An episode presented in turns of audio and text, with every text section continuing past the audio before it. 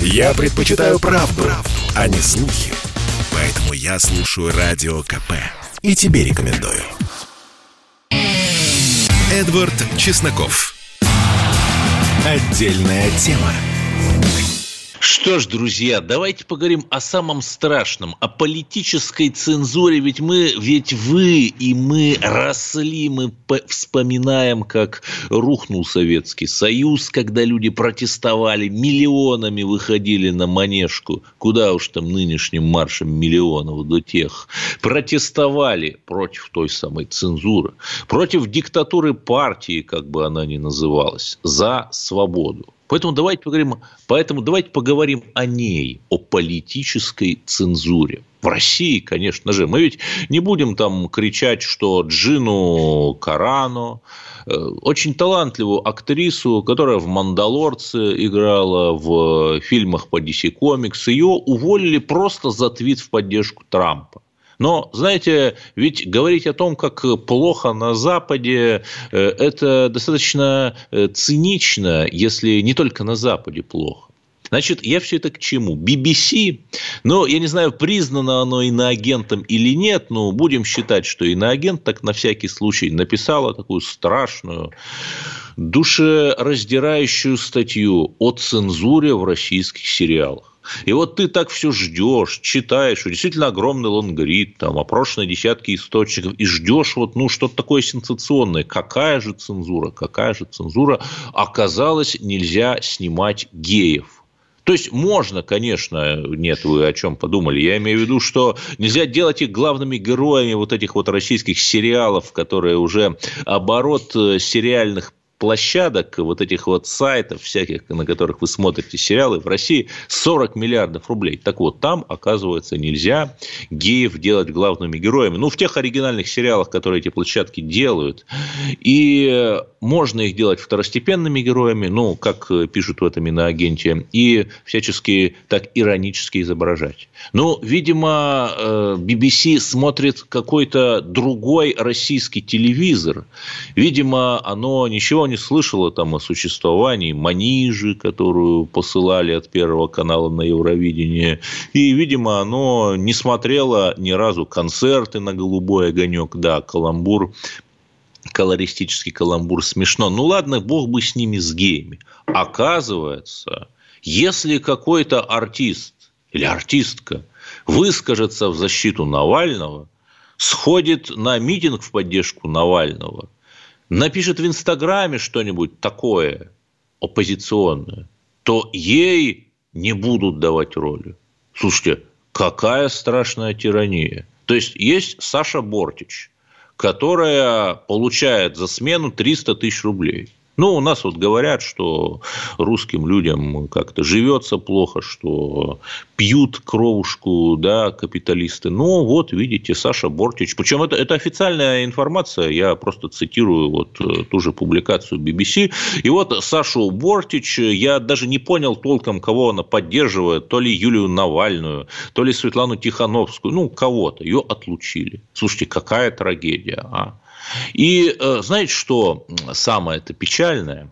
Э, что у этого самого э, мировожабного кинематографа, другого, который вроде бы там от нашего должен был быть в отличие от свободным, у него ровно та же самая проблема и даже несколько более тяжелая. Конкретный пример, вот я смотрел сериал «Тень и кость». Это по романам Ли Бардуго. Ли Бардуго – это американо-израильская писательница, придумала такой забавный сеттинг э, Государство, похожее на Российскую империю начала XIX века, я о нем рассказывал в одном из своих подкастов, и вот там добрые русские люди, красивые, знаете, как в такой голливудской экранизации Анны Карениной, сражаются со злом. Интересно, да? Детская книга. И, видимо, никому, кроме израильско-американской писательницы Ли Бардуга, вот эта русская культура не нужна, потому что наш Минкульт э, тратит сотни миллионов рублей на съемки какого-то э, ужасающего шла шлака там под псевдопатриотической темы, но вернемся. Значит, Netflix, их э, мировожабный буржуазный Netflix, экранизировал этот самый роман Ли Бардуга «Тень и кость». Э, Shadow and Bone, как-то так он называется. И прекрасно абсолютно, да, интересно, смотришь. И вот э, где-то вот на середине сезона там вставляется сцена, ну, вы извините меня, у нас у всех 18+, наверное, э, гомосексуальной такой любви в самом пошлом виде. Эта сцена никак не продвигает характер героя, который в нее задействован. На нее нет никаких отсылок после. Ее можно безболезненно просто вырезать. И в отличие от остального сериала, она снята просто бездарно. Понимаете? Даже вот это можно снять как-то хорошо, интересно, но там снято бездарно. И почему? Понятно почему. Потому что вот тот самый незримый партийный цензор, только от другой партии, Демпартии США, подошел, чиркнул красным карандашиком и сказал, ну, тут вот это вставь. И вставили.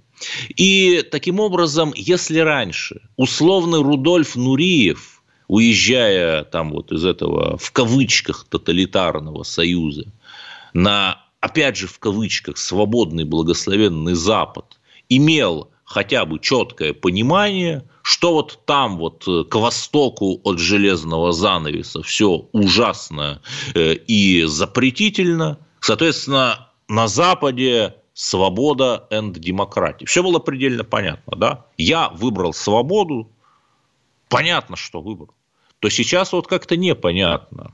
Сейчас условный э, Рудольф Нуриев или любой другой творец ставится перед такой гамлетовской дихотомией. Или ему нельзя будет снимать Сашу Бортич за то, что она в Инстаграме что-то написала про Навального, ну, тут надо понимать, э, что, видимо, Саша Бортич – это единственная в России талантливая такая жанровая актриса. Других актрис, кроме Саши Бортич, нет. Поэтому это страшная трагедия для кино, если там Саши Бортич не будет. Это одна опция, да? А вторая опция – это снимать вот эти вот бездарные гомосексуальные повесточные сцены, снимать э, про в этом Голливуде э, про злобных белых христиан, которые являются исчадием ада и угнетают всевозможные меньшинства. Вот э, я серьезно говорю, серьезно.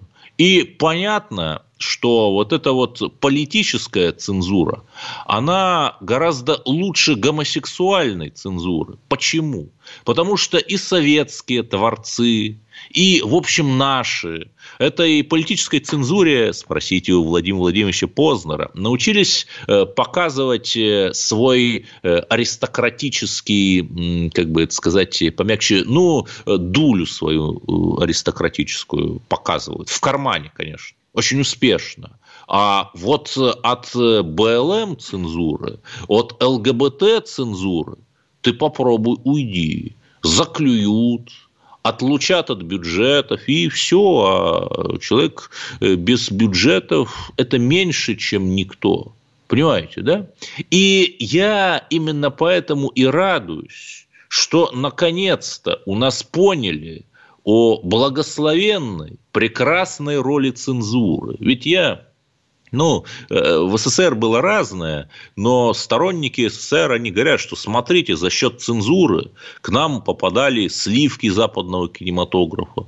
За счет цензуры те же самые творцы, там, от Булгакова и до Данели, создавали такие многомерные философские произведения, над которым интересно размышлять. И нет, я не за цензуру, но я за технологии национальной обороны, когда, простите меня, люди, учителя человечества, интеллигенция, творцы, актеры эти самые, наподобие вот того актера из сериала «Кухня», да, Усатого, солидаризируются с антинациональными силами, поддерживают тех, кто выступает за санкции против России, поддерживают всевозможных заукраинцев, которые, подобно бандеровцам, выступают за убийство русских, пусть не так громко и ярко, как бандеровцы, но все равно выступают. И наше государство, а понятно, что даже вот эти вот частные интернет-площадки, снимающие сериалы, они все равно взаимодействуют с государством. И наше государство на это реагирует, то, слушайте, я аплодирую. Ведь понятно, что я надеюсь, по крайней мере, пройдет еще немного времени, и уже появятся другие сериалы. Не чики про то, как там русские девушки, простите меня, на панель выходят, а про христианские ценности, про то, как русские всех победили. Я не вижу ничего плохого в этом, потому что американцы регулярно снимают те же самые сериалы, как американцы всех победили. А почему мы не можем этого делать? И самое главное, вот что делает Netflix? Netflix, например, приходит на индийский рынок, дает им деньги, технологии, умение красиво снимать и говорит, вот снимайте на ваши оригинальные сюжеты, но опять же вот с этой вот нетфликсовой леволиберальной повесточкой. Тонко, тонко. Подождите, а что мешает нам с нашими сериалами прийти, например, в Среднюю Азию просто потому, что уровень нашего киноконтента, просто его технологическое качество, оно будет выше за счет нашей школы.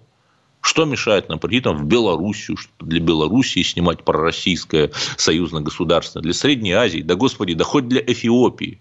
Ведь были же времена, когда русские офицеры вместе с эфиопами отстаивали независимость Абиссинии. Вот давайте об этом задумаемся, а о цензуре беспокоиться не будем. Попов изобрел радио, чтобы люди слушали комсомольскую правду. Я слушаю радио КП и тебе рекомендую. Эдвард Чесноков. Отдельная тема. И в эти дни мы вспоминаем о круглой дате, 80-летие начала немецкой операции «Тайфун», когда в 1941 году они попытались захватить столицу нашей Родины, Москву, но, как говорится, что-то пошло не так, а вот что, здесь уже есть разночтение, и к 80-летию как раз немцы активизировались. Вот автор издания «Die Welt» Флориан Штарк заявил, что операция «Тайфун» тайфун сорвалась. Из-за чего? Может быть, это американцы во главе с Брэдом Питтом высадились и убили всех немцев? Да нет же, конечно же, из-за дождей. То есть, ну, тут понятно, что и раньше говорили, что генерал Мороз остановил Наполеона, остановил Гитлера под Москвой, да, но вот то, что еще и генерал Дождь, это прямо что-то новенькое. Давайте обсудим это с экспертом. У нас э, на линии исполнительный секретарь Ассоциации историков союзного государства, кандидат исторических наук Дмитрий Суржик. Дмитрий, здравствуйте. И ведь что интересно, формально немцы наступают, ударяют мороз, и немцы прекращают наступление, а потом бегут. То есть некая логика в этом утверждении есть. А вот на самом деле – Добрый вечер, Эдвард. Добрый вечер, наши слушатели. Логика есть, но логика весьма кривая.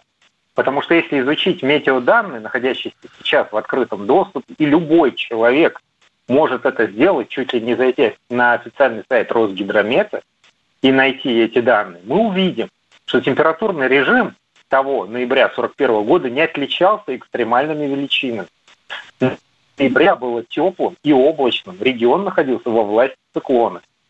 Благодаря чему противника не смогла сорвать парад 7 ноября на Красной площади. К концу первой декады ноября небо прояснилось, а температура стала в результате чего самая низкая температура за весь ноябрь 1941 года была отмечена 13 числа. И это всего лишь минус 15 градусов. В начале второй декады ноября немцы продолжают движение вперед образовался устойчивый снежный покров в среднем 5 сантиметров. К концу декады температура поднялась до минус 5 и до конца месяца не падала ниже минус 10, а средняя высота снежного покрова не превышала 10 сантиметров. То есть условия самые, что ни на есть, подходящие, чтобы наступать. Стояла вполне обычная погода, грунтовые дороги подморозило, они уже не были такими раскисшими, они стали прочнее, техника немецкая могла двигаться спокойно. И вот как раз, что кому мешала погода своими то похолоданиями, то значительными потеплениями, она мешала как раз Красной Армии. Потому что в декабре 5-7 декабря среднесуточная температура составляла минус 21-23 градуса, а 30-31 вообще опустилась от 23 до 27 градусов. Даже в районе 30 на новогоднюю ночь. Средняя температура декабря таким образом составила минус 12,8 градусов, были густые осадки. Высота снежного покрова в конце месяца достигала 40 сантиметров. То есть тогда, когда Красная Армия наступала, тогда как раз чередовались сильные морозы э, с потеплениями и, как следствие, слякоть. Так что морозы и погода в целом мешала как раз Красной Армии, а не немцам. Извините меня за прямоту, факт таковой. Да, это неожиданный подход. А вот действительно ли э, гитлеровская армия не была укомплектована теплыми вещами, а вот э, мы располагали всевозможными ватниками, и вот якобы за счет этого с помощью валенок и ватников победили. Э, знаете, я вам скажу такую довольно необычную вещь для, наверное, большинства наших слушателей. Ну, Генштаб – это не только военные планы, там планы битв, сражений, там разработка нового оружия, еще более смертельного. Генштаб любой, в большинстве своем, это снабжение. Снабжение теплыми вещами, продовольствием, боеприпасами и прочее. Генштаб – это один большой склад. И если он справляется с этим, значит, солдатам своим удобно воевать, значит, генералы заботятся о своих солдатах. А если нет, ну, извините меня, это тогда не генералы, это тогда какие-то авантюристы получаются. Больше мне это генералы, которые сваливают все на генерала Мороза. Ну да, и еще тоже интересный такой. Мороза. Да, интересный такой вопрос. Действительно, американцы и англичане оказывали существенную помощь Красной Армии, там студебекеры, аэрокобры, самолеты, тушенка та же, порох. Но правильно ли я понимаю, что вот тогда, на декабрь-январь 41-42 года, когда, собственно, э, произошел, ну, начался, по крайней мере, коренной перелом во Второй мировой войне, вот эти союзные ленд-лизовские поставки были еще незначительны и не могли играть существенной роли. Вы совершенно правильно понимаете ситуацию. Дело в том, что в середине октября только приехали в Москву представители вместе Девербрука Гарримана – которые узнали, а что, собственно, надо Советскому Союзу. И вот у нас с середины ноября прошел всего месяц, ну что, какие-то транспорты приехали. Но, извините меня, Советский Союз в это время воюет чисто своими, своим снаряжением, своим оружием. Еще Ленд-Лиз э, только первые, может быть, один-два каравана прибыли они, конечно же, не могут внести никакого вклада в контрнаступление под Москвой. Да, но там же еще интересная такая история, что 5 декабря 1941 года, как мы помним, Япония напала на США, устроила Перл-Харбор. И нет, это не нарицательное название, а имя собственное. И мы смогли э, снять с Дальнего Востока дивизии э, сибирские. Ну, потому что понятно, что если Япония воюет с США, то открывать второй фронт против нас она, наверное, не будет. Вот насколько Э, это э, помогло? Э, можно ли утверждать, что во многом вот все это было вызвано случайностью, я имею в виду наша победа под Москвой, или нет? Случайностей не было. И все, всю историю надо видеть всегда полностью. Если мы не видим всю цепь событий, то мы скатываемся в пропаганду. То, что Япония рано или поздно нападет на Соединенные Штаты, как бы знали все. И это началось с поворота, ну или, скажем так, переворота в японском генеральном штабе, когда место заняли все-таки моряки, все-таки главенствующие, все-таки те, кто стремился к экспансии в Юго-Восточную Азию и на восток в отношении, в направлении Соединенных Штатов. То есть сухопутные, генералы, которые были настроены на расширение интервенции против Китая, ушли с главенствующих мест. И изменилась стратегия Японии. А изменилась она почему? Изменилась она потому, что дважды и у озера Хасан, и на реке Халхи э, советские войска вместе с монгольскими дали японцам по зубам. Дали очень чувствительно. Вплоть до того, что было выбито ну, большинство танков квантунской группировки. И после этого японцы решили, что да, им уже в Китае делать нечего. Основную инфраструктуру, которая их интересовала, они захватили, углубляться дальше китайские пустыни смысла нет. Они разворачивают свою агрессию в Юго-Восточную Азию, они направляются в сторону Тихоокеанских островов, в сторону Перл-Харбора. Но, тем не менее, они продолжают опыты над бактериологическим оружием и в любой момент готовы его сбросить против Советского Союза. Так что, да, Советский Союз знал заранее, что в японском руководстве наметился переворот, вот такой вот поворот э, с севера-запада на юго-восток. Но, тем не менее, страна продолжала висеть на волоске. Японцы постоянно устраивали провокации, и сами японцы, и прояпонские силы. Так что это была очень тяжелая и нервозная обстановка на Дальнем Востоке. Да, но все же что э, послужило главной причиной победы Красной Армии? Ведь мы видели там эти страшные поражения лета 41 года, там и Киевский котел, и котел под Вязьмой, а почему вдруг мы взяли и контратаковали? Наполеон, как нам известно, как-то сказал, что материальное превосходство и моральное превосходство соотносятся на войне как один к трем, по-моему. И эта фраза очень правильна.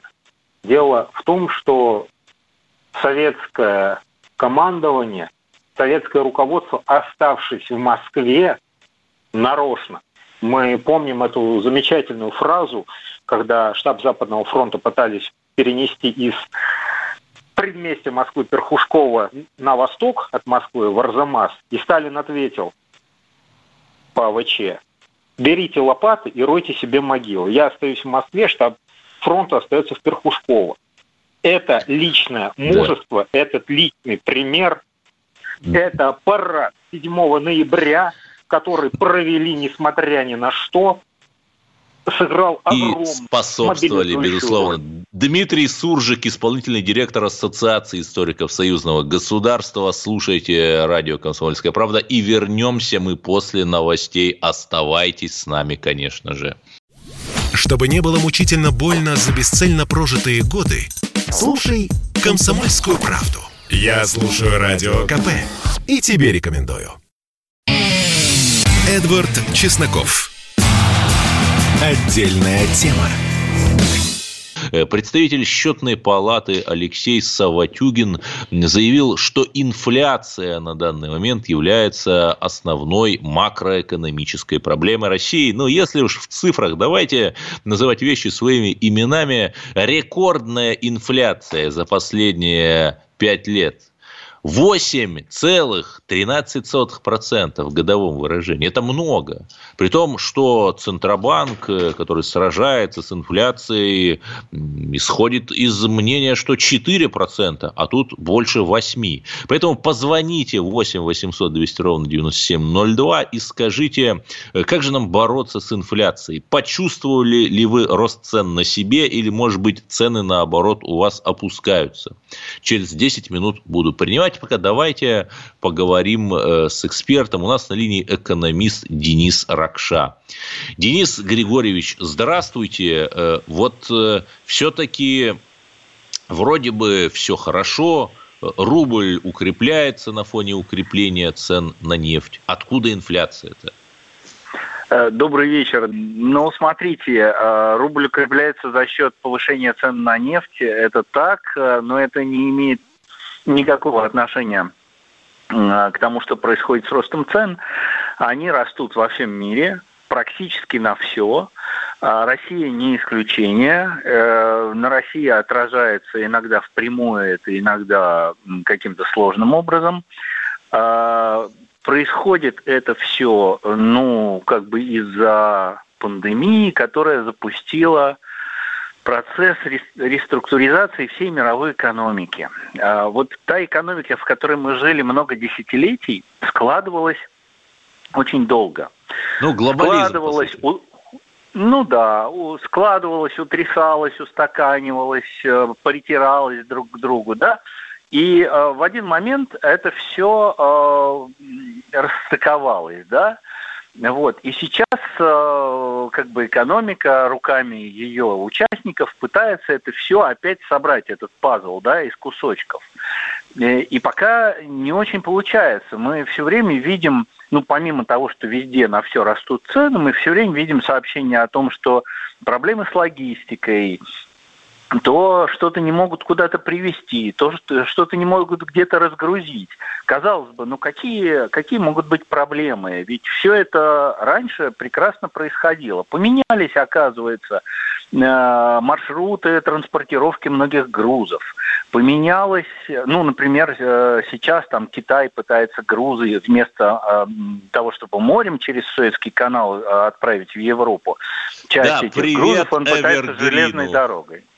Да. Э, ну да, но а он пытается отправить железной дорогой через наш э, Дальний Восток. Соответственно, начинаются э, там пробки в портах и на железных дорогах. Это все отражается на э, стоимости логистики, стоимости доставки самых разных грузов. Не только э, конечных э, продуктов, да, но и там сырья и материалов, которые используются при их производстве. Соответственно, все производители начинают закладывать вот эти вот дополнительные расходы в себестоимость своих товаров. И цены на них растут. И ничего с этим не сделать. Хорошо, что происходит, вроде бы понятно. Мировая экономика и мелкая преступность. Но все-таки правительству-то можно ли как-то, э, как говорил Борис Николаевич, подкрутить какой-нибудь механизмик, чтобы цены не росли? Вот в Венесуэле есть прекрасная технология. Просто директивно запретить рост цен, и наступает всеобщее социалистическое счастье. Ну да, без туалетной бумаги. А, значит, смотрите, правительство, если говорить о нашем правительстве, этим занимается э, очень активно. Например, в октябре э, были э, введены в опытную эксплуатацию эконометрические модели, которые отслеживают рост цен по э, целым там кластерам цен. Э, этим занимаются Минпромторг, Минсельхоз, э, Минэкономразвития и Минтопэнерго. Значит, э, ну, каждое из министерств отслеживает цены в своей области. И если цены выходят за э, установленные границы, вот, то э, как бы вводятся в действие самые различные меры от э, снижение импортных э, тарифов на какие-то виды продукции, чтобы можно было более дешево их привезти в страну и таким образом снизить цены на этот вид товаров, до э, прямых соглашений с производителями о государственной поддержке Э, ну, то есть э, о компенсации части выпадающих доходов для того, чтобы они не повышали свои отпускные цены. То есть на самом деле наше правительство отрабатывает этот вопрос вполне себе технологично. Нет, подождите, подождите. Так получается, что все-таки недостаточно отрабатывает, если инфляция крупнее, крупнейшая за последние пять лет больше 8%. Я вот не понимаю. А, а, смотрите, достаточно, недостаточно – это слова, которые сюда не очень подходят. Во-первых, потому что э, э, в, этих процессах, в, области повышения цен, ничего не происходит мгновенно. То есть, ну, грубо говоря, вы что-то сделали, там, ввели в действие какие-то меры компенсирующие. Это не значит, что завтра цены у вас э, там перестанут расти или даже упадут. А, то есть э, временной лаг между тем, что вы что-то сделали и что-то произошло с ценами, достаточно большой. Например, смотрите, цены начали расти у нас ну, очень активно в, в начале 2020 года, ну, в первом полугодии 2020 года, а инфляция все еще оставалась низкой. Инфляция начала расти, э, ну, реально только в 2021 году. хотя весь 2020 год росли цены, и правительство с ними боролось, и так далее. Да? То есть э, мы пока что не знаем, как отразятся действия правительства на э, динамике цен – мы это, ну, действие правительства, которое оно, совершает, которые оно совершает вот сейчас, да, мы это увидим там через, э, не знаю, пару месяцев, может быть. Поэтому э, очень сложно говорить о том, что эффективно, а что нет, пока не прошло время. Хорошо, а простым русским людям, читателям «Комсомольской правды» что делать? Вот э, вроде бы сейчас вслед за ставкой Центробанка повышаются ставки вкладов. Может быть, деньги в банке нести или, наоборот, гречкой затариваться? Ну, смотрите, тем, у кого есть деньги, и вопрос стоит о том, куда бы их э, получше пристроить. А, ну, тут цел, целый как бы спектр советов, все зависит от того, сколько денег, где они сейчас лежат, а, и, включительно до того, какой темперамент у этого человека.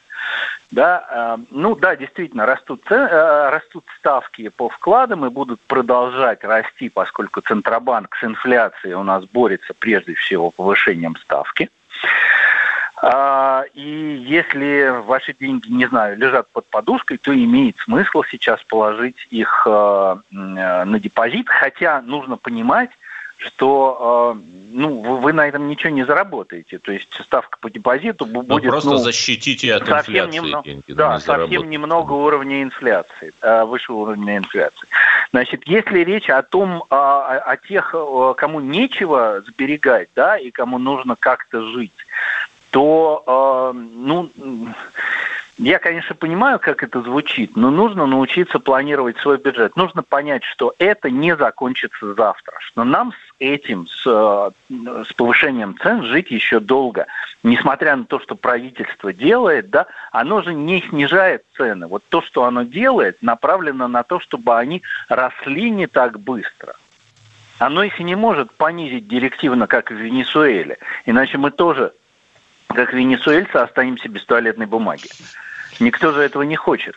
Поэтому цены будут продолжать расти, может быть, не так быстро и не, и не сразу на все, да, но э, мировые процессы никуда не делись, они продолжаются, и наше правительство с ними ничего сделать не может. Вот, поэтому, ну, оно может вот затормозить рост цен. Поэтому с этим нужно научиться жить, нужно научиться управлять своим бюджетом. Значит, те, э, это большинство людей не может увеличить свои доходы, да, поэтому нужно научиться распоряжаться своими расходами. Конечно же, конечно же, как говорил Канье Уэст, Две золотых цепи вместо четырех. Скромнее надо быть, парни. Денис Ракша, экономист у нас был. И 8 800 200 ровно 9702. Это телефон прямого эфира. Звоните мне, Эдварду Чеснокову, прямо сейчас, чтобы ответить на главный вопрос нынешнего дня – как нам обуздать инфляцию? Заметили ли вы повышение цен или наоборот понижение? Чувствуете ли вы экономическую уверенность в завтрашнем дне? И как же нам перейти к устойчивому экономическому росту? Я слушаю «Комсомольскую правду», потому что «Радио КП» — это корреспонденты в 400 городах России. От Южно-Сахалинска до Калининграда. Я слушаю радио КП и тебе рекомендую. Эдвард Чесноков. Отдельная тема. И уже у нас есть звонки. Я напомню тему дня, как нам достичь устойчивого экономического роста, как нам сражаться с инфляцией. Почувствовали ли вы рост цен или наоборот их снижение? Алексей из Калининградской области. Вы в эфире. Здравствуйте, уважаемый Здравствуйте. Эдвард. Здравствуйте. Я, значит, э, сами знаете, наш Калининградский регион он находится как бы на отшибе да, нашей огромной необъятной страны. Да, Поэтому, бывало. Судя бывало. по... Да, да, судя по... Давайте, знаете, говорить не о том, э, как говорится, там о росте цен, каких там 8%, то, которые там Сбербанк, да, там, образно говоря, ставит. Обывательская точка зрения, смотрите, простейший вопрос – поднятие цен на недвижимость Калининградской области в этом, э, за этот сезон, за это полугодие, взять 8 месяцев, выросло практически в два раза. Представляете, какой-то удар вообще по всему, что можно было. Это здесь даже можно просто не с моих слов, а посмотреть в интернете, как говорится, да, все там показано и есть. Во-вторых, доставка продуктов в Калининградскую область, это тоже, я понимаю, стоит огромных денег, да образно говоря. Но поднятие цен тоже произошли на продукты, и сами москвичи, приезжая с москвичи на отдых, они удивляются нашим ценам, почему они такие большие на продукты первой необходимости. Тут э, немножко Сбербанк лукавит со своими 8%, это раз. Ну, это ладно, это понятно. Э, второй вопрос хочу затронуть. Что можно сделать, чтобы поднять, ну, как бы, понизить инфляцию? Ну, как обыватель, а также мой, мой и, как бы, э, воспитанника Советского Союза, да, образно, скажем так, Нужно просто mm-hmm. государству взять монополию, как она была в советские времена. Табачные изделия, виноводочные изделия. И, как говорится, природные ресурсы должны все быть под контролем государства, а не каких-то там частных или получастных структур. Не, ну подождите, но эти все структуры, они в любом случае около государственные. Там Роснефть, Газпром, ну никто же не будет всерьез утверждать, что они частные. Ну, слушайте. Ну, получастные, наверное, извините, я думаю, так.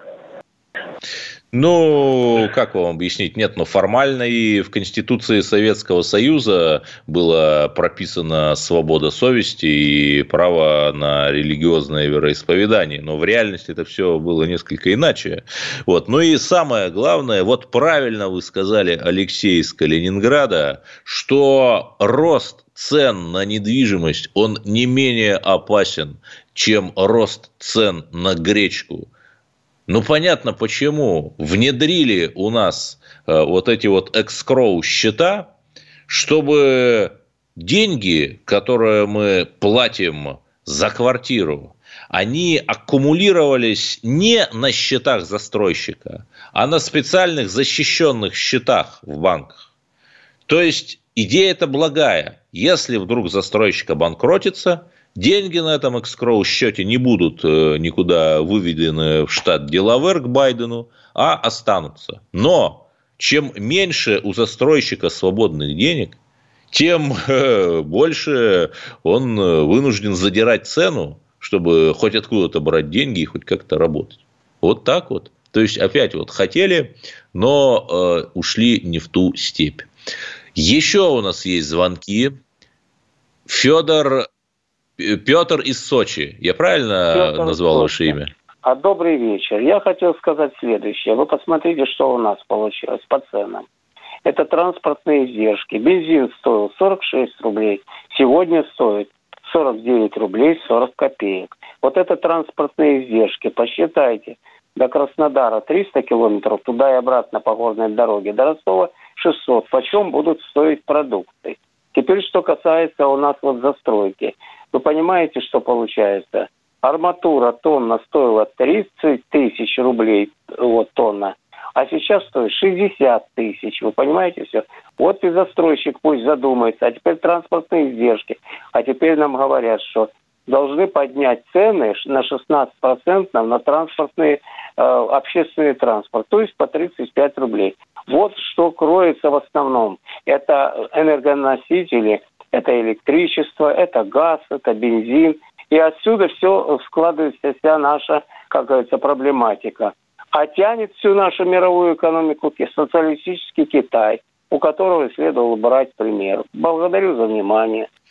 Ну, как бы сказать, э, сегодня в Китае официальная идеология – это китайский национализм. Я просто был в Китае, был в лагерях для уйгуров, и если бы Китай действительно следовал вот тому классическому алдовому такому ленинскому социализму, то вот для всех этих малых народов на западе Китая, вот там вот, должны были быть созданы национальные республики, там со своими национальными кадрами, да, всячески там развивать языки вот этих малых народов, там, уйгуров и других. Вместо этого Китай поступает прямо противоположно. Он китаизирует уйгуров. Ну, так вот интересно. Не скажу, хорошо это или плохо, просто наблюдаем и смотрим, что получится. И, конечно, вот э, рядом с Краснодарским краем находится Крым, и там до сих пор нету логистического, то есть, проще говоря, складского терминала класса А, такого огромного, типа вот этих вот э, рынков садовод. Э, чтобы можно было завозить туда продукты, хранить их, а там еще и холодильные огромные э, такие установки, и развозить их уже дальше. Даешь современный логистический терминал для Крыма. У нас еще есть один звонок. Михаил из Белгорода, наш постоянный радиослушатель. Добрый вечер, Эдвард. Вот смотрите, Госстарс, который образовался в 91 году в августе, вот нынешний наш федеральный Россия, он начал свое существование ограбление народа. Все сберкнижки ограбил Ельцин. А его преемник Путин это не исправляет. Это раз. Люди только-только начинают собирать деньги.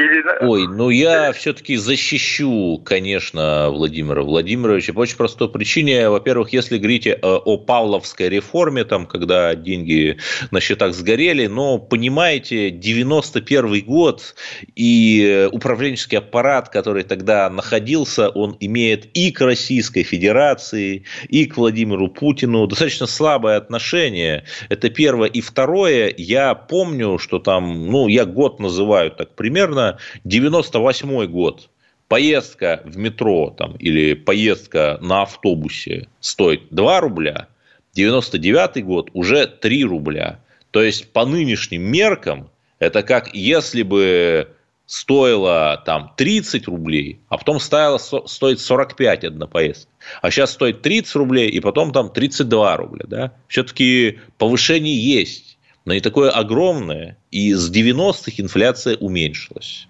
Кстати, посмотрите, сколько людей в Турцию отдыхать летает. Сколько людей машины покупает. Пробки откуда? Люди машины купили. Хорошо живем. Ну, те, кто хочет. Еще, еще у нас есть звонок. Алло, алло. Анатолий из Астрахани, наш постоянный Да, да, да. Да. Слушайте, вот говорите, что у нас туалетной бумаги не будет, даже если остановить цены. Так давят продукты, трактором давят и яблоки, и картошку, вывозят на поле морковку и давят тракторами. Так, Это же преступление. Ну Ой, теперь слушайте, что? Надо если, цены не поднимать. Если не посмотреть, люди... и, и, и, если посмотреть, сколько каждый из нас выбрасывает еды, например, недоеденной, начиная от черенков, от яблок, то, в общем, тоже немало будет. И самое главное, то, о чем вы говорите, там, это 14 год, так, 15 это было, когда вот была эта вся санкционка постоянно находившаяся, но сейчас вот такое я как не знаю, и самое главное, ну, просроченная еда или санкционная, вот что с ней делать, что? С юридической точки зрения мы не имеем права ее поставлять. Хотя, да, можно было, там есть специальные установки, разлагающие биологические э, такого рода отходы на биогаз. Биогаз – это топливо. Ну, всегда можно было сделать лучше, конечно, но давайте, давайте, у нас бескомпромиссный эфир, и мы даем слово каждому, чтобы голос каждого был услышан. И кто нам дозвонился? Василий из Белгорода. Здравствуйте. Да, э, Эдвард, добрый вечер. Я вам хотел бы возразить в каком плане. Но перестаньте вы вот таким вот образом, когда люди какие-то существенные, острые моменты, вы начинаете на какие-то кочерышки яблочные переводить, на навоз. Значит, я вам отвечаю конкретно, что мы сегодня сырьевая страна, и она не может быть с развитой экономикой. Мы не являемся арабскими эмиратами, где уже по существу есть готовый товарный продукт. Товар всегда имел стоимость. Мы не конкурентная по экономике страна имеющие разные климатические пояса, могли бы жить лучше любой страны Европы и той же самой Америки. Разъедайство, коррупция, Я воровство, процитирую, процитирую телеграм-канал «Нормальные новости». Э, составлена карта, на которой отмечены все российские компании в сфере робототехники, то есть все производители роботов. Два года назад их было меньше ста. Сейчас их 270. И если, да, где они, Москва, Санкт-Петербург, Пермь, Екатеринбург, 30 городов России. То есть, если бы страна была какой-то технологически отсталой, то не было бы больше 200 компаний, производивших роботов или занятых в производстве компонентов для роботов.